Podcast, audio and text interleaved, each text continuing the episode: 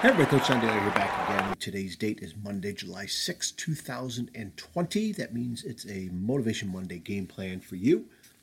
In the middle of a great book, and I heard again on John O'Leary's podcast, Mean People Suck.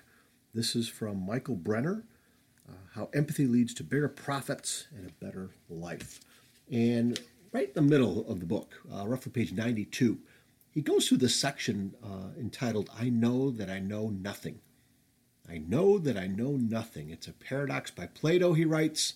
It applies here because admitting we don't have all the answers leaves us open to learning. And the first big advantage I got out of this that I want to share with you is where he writes and says, an openness to learning gives us an immediate advantage over all the bosses and executives who are convinced they already know it all.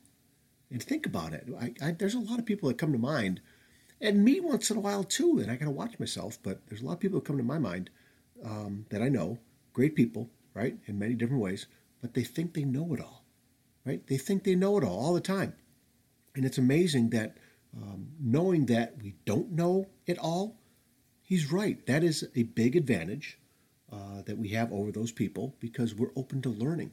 Whereas if you are one of these people that think you know it all, a lot of times the learning's closed. Right? You don't think about the fact that, there's a lesson to learn there. Hey, maybe I might be a little bit off on this, or I might be wrong, or, they're just not open to learning new things because they think they know it all. They think they're that smart. And you know what? That is a huge advantage because I think most people identify with people that kind of think that way, right? I know that I know nothing. In other words, most people identify and connect with people that are humble and that realize, man, I don't know it all. I need some help. Or, hey, I see your point, Gosh, I didn't think of it that way, right? There's so many ways that you can connect with people rather than, oh, I already knew that. Oh, I already knew that. Oh, I know that person. Yep, there we already talked. And there's people out there that respond all the time that they know it all in some way, shape, or form, right? So I thought that was a huge point here, too. And then the second advantage, it's on a bigger scale, right? One of the most important lessons I learned from working that job. He worked a sales job with Nielsen, the TV ratings company, way back when, after college, he said. One of the most important lessons I learned working that job was that every company thinks they know things they actually don't know. So there's the bigger scale. There's lesson number two, advantage number two. There's companies. There's bigger groups of people that think that way, that they know everything, that they're not open to learning, that they're not open to other people's opinions. And it might be just a few people at the top. Like he goes through the stories here. It's just one key boss, right? It's just one key boss that might have the mindset of that he knows everything, that nobody can tell him anything new. He's got all the right answers. He's never wrong, right? And so the company takes on this mindset of never being wrong, right?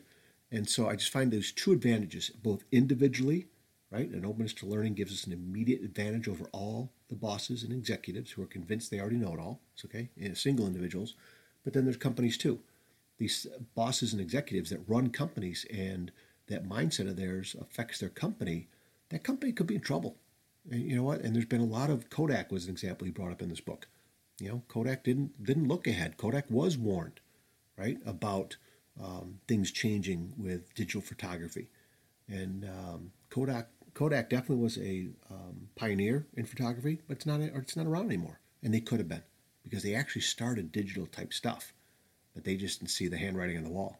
Okay, they were a lot of the executives, a lot of the bigwigs were of the mindset that they didn't need to learn anything new. So as we start off this week, after the 4th of July, we're getting into the second week of July coming up here. It's been hotter than snot. I've just been staying in mostly, or might take a dip in the pool once in a while, but I'm definitely staying in the AC controlled atmosphere here. But I just wanted to get that out to you, get you thinking about, just remember that you don't know it all, right? We only know what we know. And a lot of times it's not everything. In fact, all the time it's not everything, right? So I hope that helps. All right, you guys. Hey, keep reaching out. I'd love to chat with you and let me know your thoughts on any of these things I'm throwing out there. Having some great conversations on video on Facebook, so follow me over there, Coach to Expect Success. Like that page. Share this podcast with people, too. Wherever you listen to it, just rate it. that gets more people kind of connected with it too. So I don't care what platform you're listening to it, just take a few moments out of your day, especially if you resonate with one or two things out of a show. You know, it can't be a dork all the time. There's got to be some good things that you find in this.